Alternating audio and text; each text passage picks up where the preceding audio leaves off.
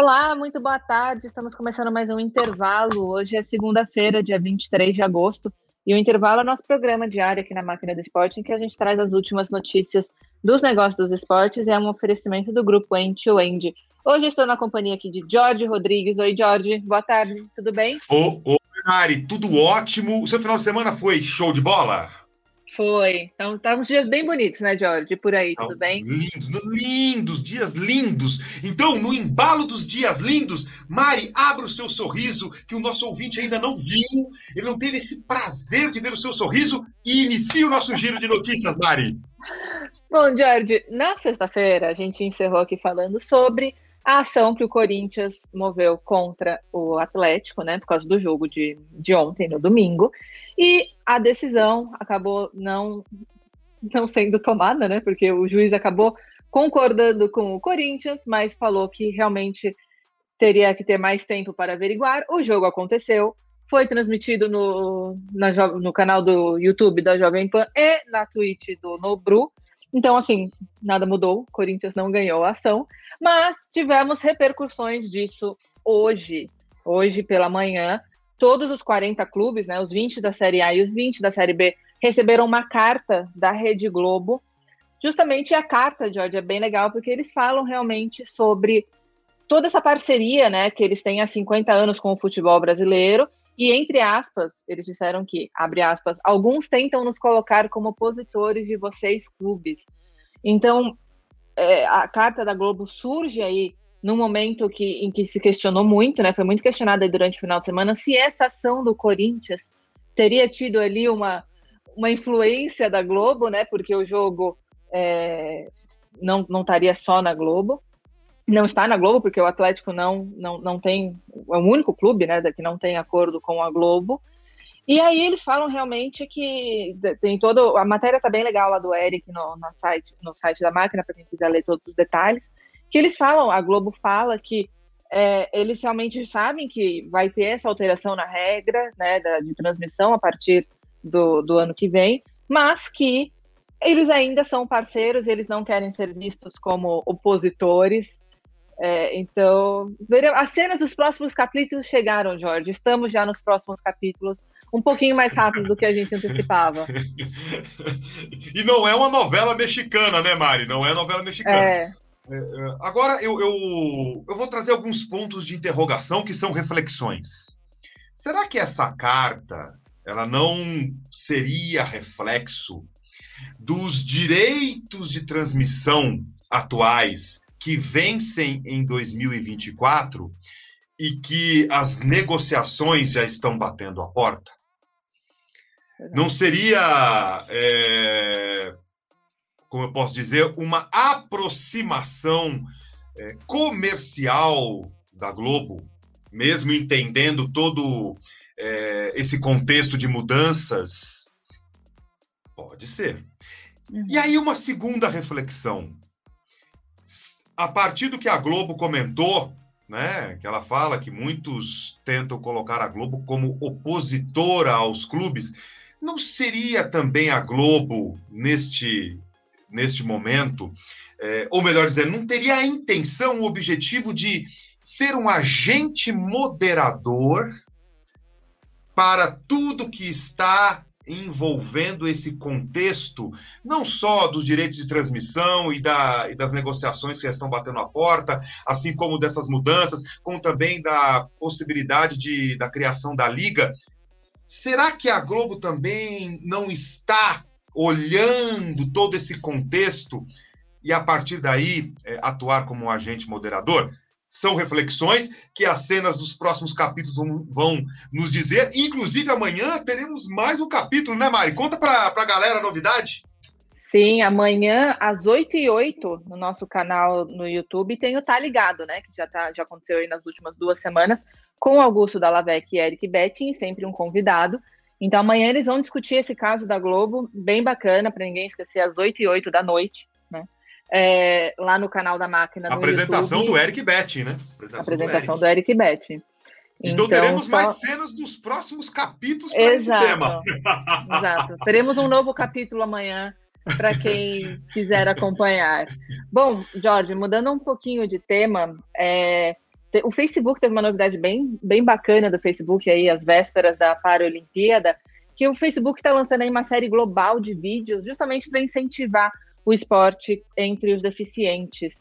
É uma iniciativa que chama hashtag Nós os quinze, que representa realmente quinze por cento de todo mundo que tem algum tipo de deficiência, totalizando aí um vírgula dois bilhão de pessoas.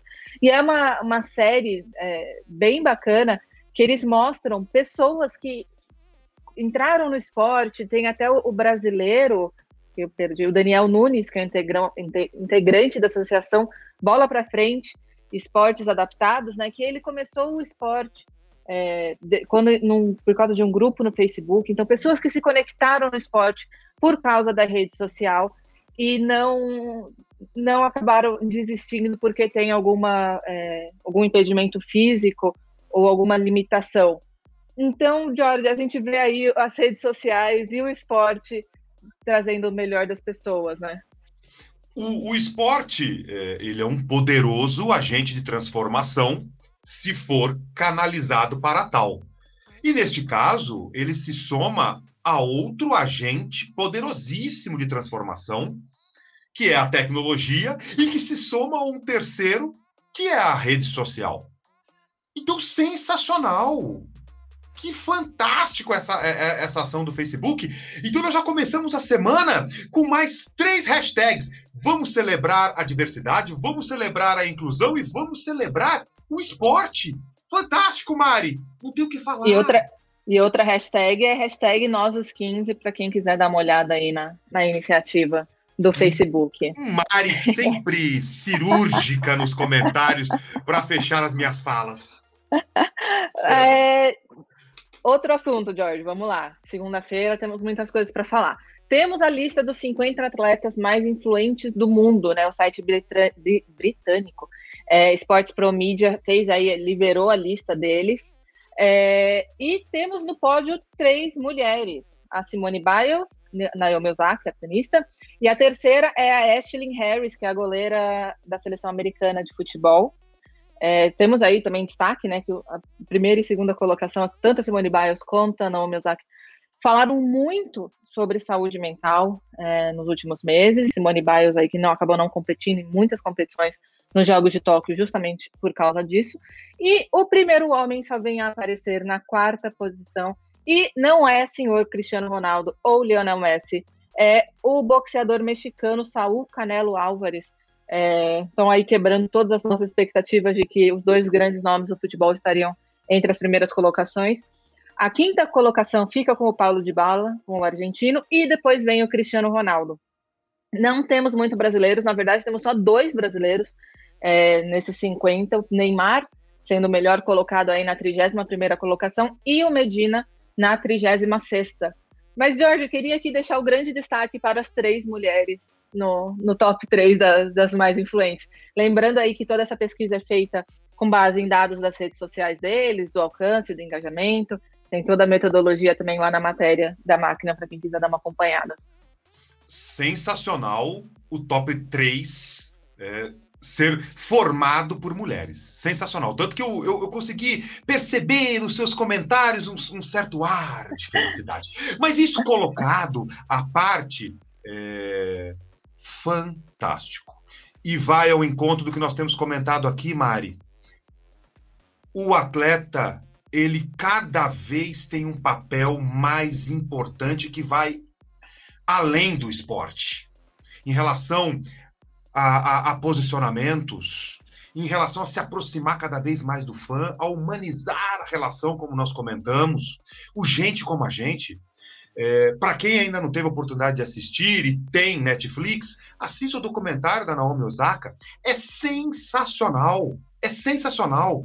Durante todo o documentário você percebe é, esse ser humano que está por trás desse atleta de altíssimo rendimento. Isso é fantástico e é uma tendência.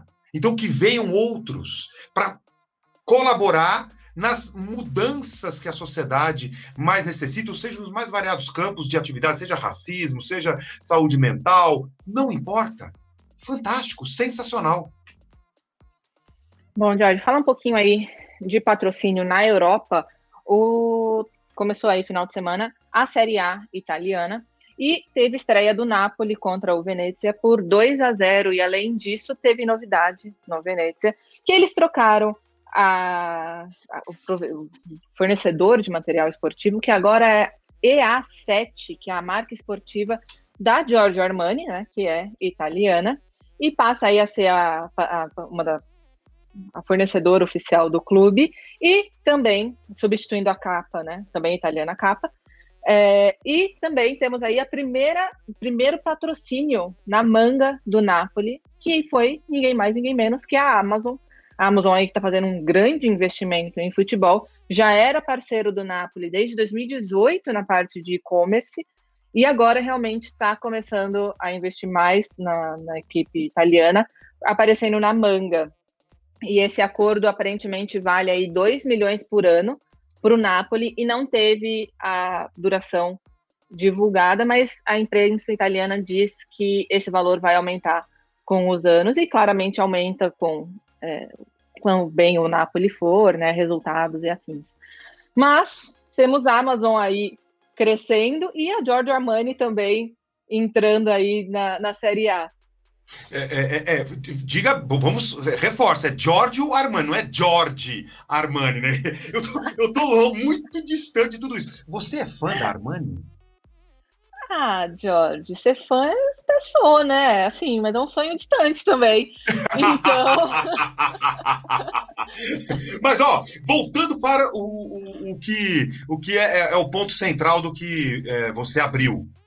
Sensacional. Vamos começar aqui pela Amazon. Não vamos esquecer daquele cenário hipotético que invariavelmente a gente traz aqui também.